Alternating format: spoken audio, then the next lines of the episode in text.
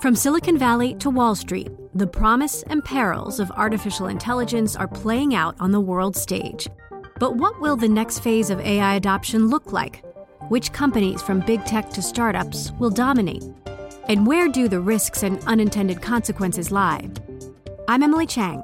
Join me at Bloomberg Tech in San Francisco, May 9th, to answer many of the industry's burning questions, alongside Snap's Evan Spiegel, Xbox President Sarah Bond, OpenAI's Brad Lightcap, top researcher Dr. Fei Fei Li of Stanford, and many more. More details and just a few tickets left at bloomberg.com slash techsf.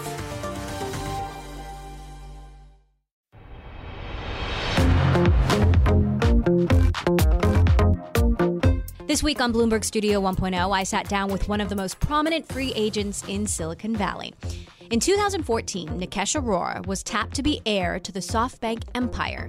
He was raised in India, the son of an Indian Air Force officer, then came to the US for grad school. Then in 2004, he got the job of a lifetime. Google co founders Larry Page and Sergey Brin hired Arora to help build its online ad powerhouse. He became one of the most sought after tech execs in the world and caught the eye of SoftBank founder Masayoshi Son. Son hired him as president, with a plan for Arora to succeed him as CEO. But as Son's retirement approached, Arora says it became clear Son wasn't quite ready to step down. Here's my conversation with former SoftBank president and Google chief business officer, Nikesh Arora. Joining me today on Bloomberg Studio 1.0, former SoftBank President and Google Chief Business Officer, Nikesh Arora. Nikesh, thanks so much for joining us. It's great to have you. Well, thank you very much for having me. I want to start at the beginning. You were born in India, your dad was in the Air Force. Mm-hmm. Tell me about your upbringing. I grew up in a lower middle class family in India, and uh, my father worked uh, for the Indian Air Force, like you mentioned, and we moved every few years from city to city, wherever his job took him. And uh, we grew up with some degree of discipline in the house because that's what you get when you work for somebody who works in the armed forces. And you went to the India Institute of Technology, you studied electrical engineering. Mm-hmm. Did you want to be an engineer? In the mid 80s, when you were growing up in India, if uh, you wanted to you wanted to get somewhere in life, you had a choice of being an engineer or being a doctor. Mm-hmm. So I knew I didn't want to be a doctor. So I think I went to the default mode of, of of uh, studying to be an engineer. Uh, I think the core, during the course of my four years, I realized that this is fascinating. I like I like what I'm doing, but I'd like to do stuff related to that, uh, not just be a purely a technical person. So tell me about how you came to the United States and your initial experience here. I got accepted at Northeastern. We had foreign exchange controls, so you could you can cash about two or three hundred dollars. So I had two or three hundred dollars in my pocket, and I had uh, my father's entire retirement account of uh, three thousand dollars. And I showed up here. He said, "You can have it as long as you give it back to me before I need it." And you knew you couldn't go back unless no you were no, a success. No, well, unless I was able to pay him back. How did you end up at Google? Well, I'd been at T-Mobile. Uh, I had uh, done a small startup in the UK, which eventually got merged back into T-Mobile, and I worked there for a few years. So I came back to the UK, and I was trying to figure out what to do next. And one thing led to another. Um, I met Omid Kordestani, who we all know. Uh, Omid and I hit it off. Uh, Omid introduced me to Larry and Sergey, who happened to be visiting Europe uh, the week after. I spent uh, an hour walking around the British Museum with Sergey. Um, and then uh, he and Larry invited me to come to California, and I spent time meeting a whole bunch of people, many of them you know Eric, Schmidt, uh, Sheryl, Tim Armstrong, and that was it. Now, Google had just gone public, but the yes. business model was still to be set in stone, right? Well, the business model was pretty robust. Google mm-hmm. was doing uh, around $2 billion in revenue at that point in time. Uh, but I'd say the international operations and scaling was still very early. I think Tim Armstrong did a great job because uh, he actually, the United States team, which Tim ran, was doing uh, really well, and he already put that into place. I think um, we took the model Omid and Tim built, and we deployed it across Europe. And uh, you know, Tim and I used to compete on how big can we make the different regions grow to. So Google has since become Alphabet, dominates the online ad market What do you see as the biggest risks to Google's business model now? We fail to realize how much effort and execution it takes to build an advertising juggernaut, which, you know, Google has built and has in place, which works really well. And I think Facebook has built one too. Um, and I don't think there's a third. And I don't think there is a third platform out there which has the scale to be able to build what Google and Facebook have built. So I think uh, we're going to see more and more concentration at Google and Facebook in the advertising space, and I think that's not going away soon. So would you say it's a duopoly? And is that okay? It's a duopoly, yes, for now. There are many other players who are relevant in the advertising space, both uh, in offline and online, uh, whether it's going to be a Snapchat or Twitter or um, Pinterest in the future or some of the, the, traditional players who are actually doing a phenomenal job of transitioning from uh, offline to online. So I think there'll be many players in the space, yes. But uh, for the foreseeable future, will Google and Facebook be the largest two players? Yes. Do you think there ever will be a third player and a third company that takes a third of that pie? I think it's going to be hard, but I do think that there will be a collection of companies which, uh, amongst themselves, might command uh, as much uh, advertising share as Google or Facebook does, but it won't be one third company, at least for now. Roger McNamee, who invested in Google and Facebook early, just wrote an op ed in USA Today saying, quote, I'm terrified by the damage being done by these internet monopolies like gambling, nicotine, alcohol, or heroin. Facebook and Google, most importantly through YouTube, produce short term happiness with serious negative consequences in the long term. The fault lies with advertising business models that drive companies to maximize attention at all costs, leading to ever more aggressive brain hacking. How do you respond to that? Every marketer's dream is to try and get you to passionately love their brand. And I don't think it's any different in wanting that passion translated, whether you're doing online advertising or you're doing offline advertising. Now, um, you know, the consumers are smart enough that they, they get bombarded by advertising and it overwhelms the primary purpose of what they went somewhere for, whether it's a newspaper, whether it's an online website, whether it's a video. They, they sort of vote by walking away. You ran Google's European operations for five years. That's right. They've just gotten slapped with a $2.7 billion fine mm-hmm. by the EU. There are more inquiries open. How big a threat are these European regulatory issues? I don't think they're a serious threat to Google's long term business. Google is a phenomenally innovative company which works in so many different products that we all use. Uh, I don't think that any one conversation is a long term threat. Uh, you know, if some conversation requires them to modify certain things for the future, that's between them and the regulatory authorities. But I think broadly speaking, Google is innovating in so many different areas and has it's more of a technology company that's constantly innovating than a company that has got one particular track that they're going to get trapped on. Now, when it comes to Facebook, Amazon, Apple, Microsoft, what do you think is the biggest threat to Google? I don't think about threats to Google since I don't work there anymore. I think all these three platforms have tremendous power of distribution. And uh, you know, whenever they introduce new services or new ideas, they can deploy that to a billion or two billion people around the world. That's huge. There has never been a platform which allows you to touch a billion or two billion people in a reasonably frictionless fashion. Do you think Google can ever catch up to Amazon in the cloud? You know, there's a very interesting uh, notion we seem to perpetrate. We all seem to want to talk about winners and losers.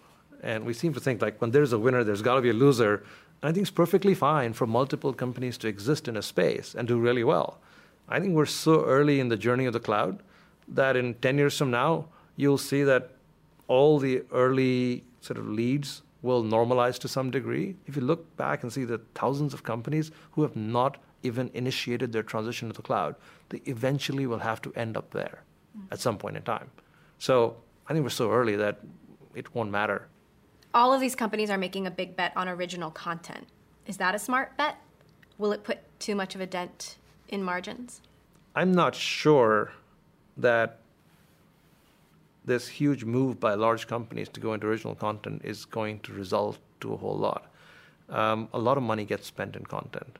So yes, if you're willing to make a bet which Netflix is doing, you know, in the billions of dollars a year and make a business out of it, yes, you might get somewhere in disrupting traditional content players. Eventually, this will converge around one or two large players, and there I think you should not underestimate the platforms. Mm. And the platforms, as we discussed, are Facebook, Amazon, Apple, and Google. So as long as they can figure out a mechanism that they can use their platform to distribute content and allow the content creators and content providers to make a fair share in that process. I don't know how much all of them need to get into original content. I hesitate to, to pitch this as a win or lose, but how do you see the state of AI and who's ahead and who will win there? I think the AI conversation is as clear as mud. I think uh, I think we're in early days of AI. A lot of areas where you want to apply AI we have we don't have good data.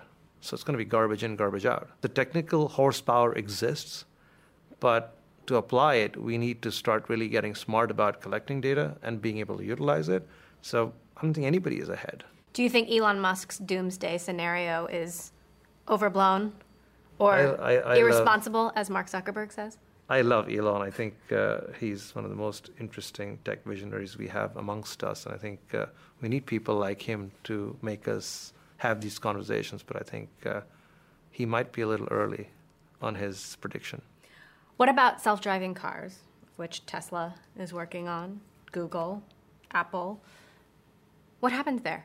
I'm in the camp which thinks uh, it'll be a while before we see a large proliferation of self driving cars around us. I think the economics, the regulation, the retooling required to get this to happen in scale is far, far, far away.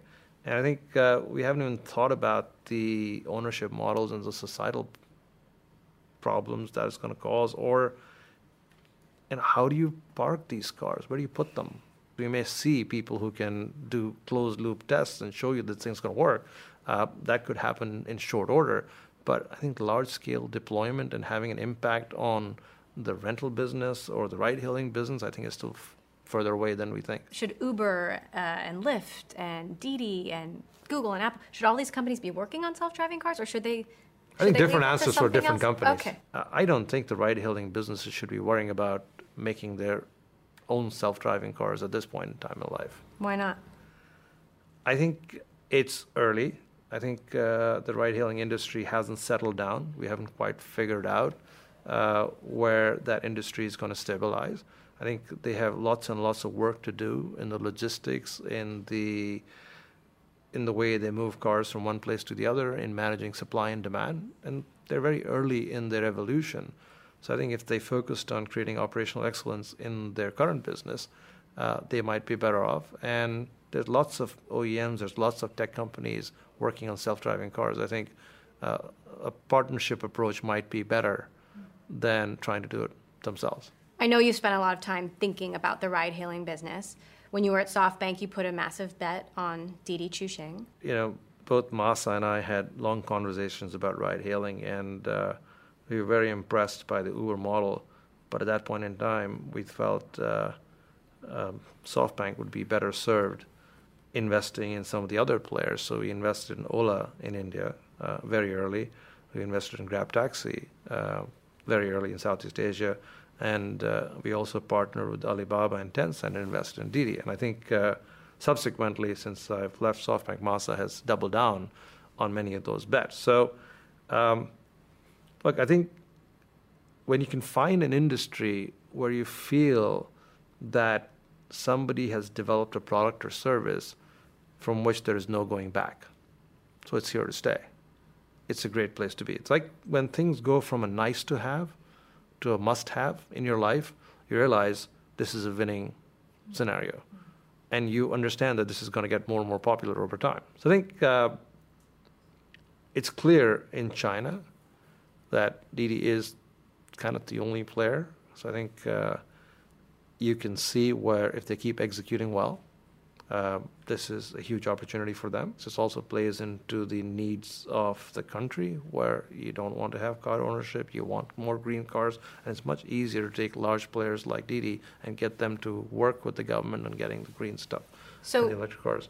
Uber has pulled out of China, Uber has pulled out of Russia. Do you see them making those same decisions in India, in Southeast Asia, in Brazil? Again, we're going back to our winner loser conversation well, because they did. No, no, I, I totally agree. They did that. I think I actually believe it's possible for two players to to coexist in a market and coexist happily. Mm-hmm. Uh, but I think that requires the markets to rationalize and stabilize. There are many industries where there are multiple players that's players that coexist. You know, like telecom services. There are four players in the United States. They're they're they're competing every day, but some of them actually make large amounts of money. Look at the cable industry. Then I think this is a very large market. So yes, can they do deals in those markets? I'm sure they can. Uh, can they go it alone? I think they probably could. Do you see that with Uber and Lyft here in the U.S. that this is a two company market? As of now, it is. Does that continue? uh, well, uh, it's hard to tell, but uh, I think it should. It, it, will continue for some time. Uh, but as you know, there's so many, so many different conversations and moves going on in the market that uh, it's hard to call where it's going to settle down and stabilize. Travis Kalanick leaving Uber, right call? I think for now, yes. I think somebody needed to take responsibility for all the things we read about in the past year. And I think uh, leaders uh, are expected to step up and take responsibility for all the good and all the bad. Uh, I think, as we all have heard and read, they have some serious cultural issues. They have some issues in their operations, and somebody had to take responsibility. And I think uh, whether Travis took it or the board encouraged him to take it, I think that was the right decision. Can that be fixed? Can the culture be changed? Can Uber accomplish what it needs to without a founder at the helm? We all talk about Uber um, and the great service and product that it has created for people. Uh, I think the credit goes to the early team at Uber, their doggedness, their perseverance, their their ability to take on a whole bunch of things against all odds and build what is a great product for the consumer. Uh, should they have done certain things differently? Yes, you know, uh, and some of those things need to be fixed. Should they have a different culture based on everything we've read? Yes. Clearly, a leadership change is needed, and that is being talked about. I think it will be a challenge because in every situation that we see around us, the risk appetite changes uh, when you take a founder out of the equation. And the good news is Uber has multiple founders, and some of the others are still involved in the company, and one can hope that they can provide the backbone for the risk appetite while a new leader goes ahead and works with them on the cultural issues and tries to make Uber the company as good as the Uber the product. Your name has been floated for the CEO job for Uber. Are you up for the job? I think it's uh, the board has made very clear they're looking for a CEO who's an existing CEO or an ex-CEO. Are you interested? I think uh, I cannot answer that question since I have not had any conversations. You have not had any conversations. No, I have not. Them. So, what's your advice then to whoever ends up in that job? The person, whoever ends up in that role, has both a cultural set of issues to fix and also has a whole series of operational things to do because at the end of the day, if you don't have operational excellence in a company, you actually have cultural problems as well. I think coupled with that, whoever's in that role also has to work on the leadership issues, both I think within the company and the board. I think uh, they have a fractious board, and they also have a a management team uh, which needs a cohesive uh, leadership approach. What game is Masa playing by approaching Uber to invest in Uber after investing in all Uber's rivals around the world? What's going on there? I think that's a great question for Masa. You should have him on here and ask him that question. What do you make of all the moves that he's making? Masa, They're very bold moves. Yeah, so Masa's one amazing thing that that Masa has, which I think I haven't seen anywhere else in the world, is like as we get older, um, as we get more successful, our risk appetite changes. As hard as you try, not to change it, it does change. But Masa has zero change in his risk appetite. He just wants to do bigger, bolder things. And uh, he's, he's an amazing optimist. Uh, he, he looks at, you know, you know, he has a 300 year vision uh, or a 50 year vision. He doesn't do things in three months, six months, nine month thought processes. He's found some partners who he's working with to give him access to a huge amount of capital, and he's out there busy sowing the seeds for creating this cohesive information revolution. Is what I can see from where I stand. You were the heir apparent. You were supposed to succeed him. Yes. What happened? I think when uh, he and I got together, we had an amazing two years, and uh, we saw eye to eye on many things. In his life, when he turned 60, he was going to take a back seat and be more chairman like and find a CEO to perpetrate his legacy and the legacy of SoftBank. So when he and I met when he was 57, he said, You know what? After a year of us being together, he said, I think you, sh- you would make a great successor. I said, Great. As it came closer to him turning 60, I think uh, sometime this month, he realized that he wasn't done. And as is evident from the last year, uh, he seems to have renewed energy and uh, he definitely wants to see this uh, this information revolution through with all the investing that he's doing. So there were some shareholders that complained about you, said you had a conflict of interest, said you were overpaid. Did that play any role in you leaving? Did you ever get to the bottom of who was behind that? No, we never got to the bottom of who was behind that, but uh, the board established an independent committee which looked at everything. Uh, they found no issues, with, there were none. So there was nothing to look at. Uh, and Masa uh, was very, very supportive throughout the entire process. Um, he tried to explain to people in the company um, that you know when you hire people from Silicon Valley, you have to pay them what they get paid in Silicon Valley. So that's where we are. Are you still uh, involved in SoftBank at all? Are you no, still advising no, them? No, I, I got done with that last month. So then, from the outside, yeah. I know you're supportive of the risk taking, but can he really take these risks? Well, I think he has the capital. He knows that some of them are going to work work really well, and some of them are going to fail spectacularly. I think he believes he will do well, and his track record speaks for himself. SoftBank is now, and, and Masa are potentially behind a, a, a T-Mobile merger with Sprint, which SoftBank owns. Is that a good idea? And what does it mean for consumers? Do we need four operators in a capital indus- intensive industry where people are sucking down more and more bandwidth and want access anywhere and everywhere for everything that they do? Uh, maybe not.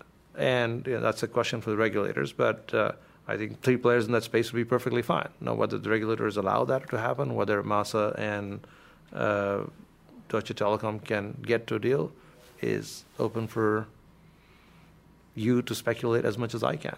You led the way for SoftBank to invest in India, including the investments in Snapdeal. Some of the deals there are now in mm-hmm. trouble. Yeah. Were those bets wrong, or would they be doing better if you were there?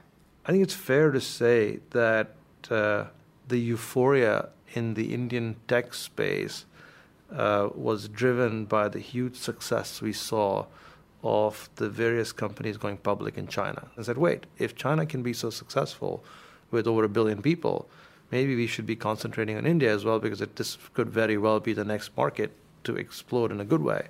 Um, and we should be investing there. So I think valuations got run up in that market in the spaces where you'd seen success in China. Not so much in uh, the ride hailing space because Masa was early, but in the e commerce space with Flipkart and Snapdeal. I think the part which uh, people did not factor in is that. Uh, Jeff Bezos decided that he did not want the same fate in India that uh, he had had in China. And when Jeff decides to come in and invest billions of dollars into a market, now you have one very well funded player who has the technology and the expertise from around the world to really execute in a space. I think, uh, as you can see, Flipkart has generated the resources to do so, and Snapdeal was unable to in the process. So that Snapdeal ended up with a similar backer who wanted to give them billions of dollars to go do it. I don't think it's clear right now who's going to win in the long term in the e-commerce space in India, mm-hmm. but uh, I think, as we've all learned, uh, one has to be cautious betting against Jeff Bezos. There's global and political uncertainty right now. There are new scandals coming out of Washington every day. Should that impact investments, global tech investments? We've always had different kinds of uncertainty in the market, which uh, which change people's outlook in the short term, and that causes times of overinvestment and times of underinvestment. Many people have not made money in times of overinvestment when valuations are high and it's hard to find things to invest in because everybody wants to invest them. But it's been established again and again that when money is scarce and there's a lot of things to invest in, people are investing, you will make a lot of money if you take a contrarian bet. So, right now, if you find great opportunities, I would not worry about the uncertainty. Although I seem to think the uncertainty doesn't is not impacting valuations based on the way the stock market's moving and the private valuations are. So, what are you up to right now? What am I up to? I'm. I just joined the board recently. I joined the board of Richemont, which mm-hmm. is different from tech, which is a luxury goods segment, but they have a little bit of tech investing they're doing to try and see how their industry transforms. Um, I spent some time with some of the unicorns or decacorns in the valley, helping their founders and some of their management teams. Like who? Um, it's better. Uh, I, am not at liberty to discuss who, uh, but uh, it's many of the names that you're aware of. And uh, I spend time with my two young kids. Are you still investing personally? Sparingly, yes. So, where are we going to see you next? What's next for you? I don't know what's next for me. I think uh, you know, I will continue to support uh, various entrepreneurs in the valley until something interesting. Um, rocks me off my uh, life of leisure and forces me to go work 80 hours a week. Nikesh Arora, thank you so much for joining us. It's been great to have you. Thank you so much to, for having me. That's it for this edition of Bloomberg Studio 1.0. Thanks so much for listening. And if you haven't already, subscribe to our show wherever you get your podcasts. And while you're there, please leave us a rating and review. This goes a long way to get the show in front of more listeners. If you missed our interviews with Sheryl Sandberg or Tim Cook, check them out in the Bloomberg Studio 1.0 library. And thanks to everyone who helped put this episode together, including Laura Batchelor, Danielle Culbertson, Candy Cheng, Matt Soto, and the entire Bloomberg Studio 1.0 team. From Silicon Valley to Wall Street, the promise and perils of artificial intelligence are playing out on the world stage. But what will the next phase of AI adoption look like? Which companies, from big tech to startups, will dominate? And where do the risks and unintended consequences lie? I'm Emily Chang. Join me at Bloomberg Tech in San Francisco, May 9th, to answer many of the industry's burning questions, alongside Snap's Evan Spiegel, Xbox President Sarah Bond, OpenAI's Brad Lightcap, top researcher Dr. Fei Fei Li of Stanford, and many more. More details and just a few tickets left at bloomberg.com/techsf.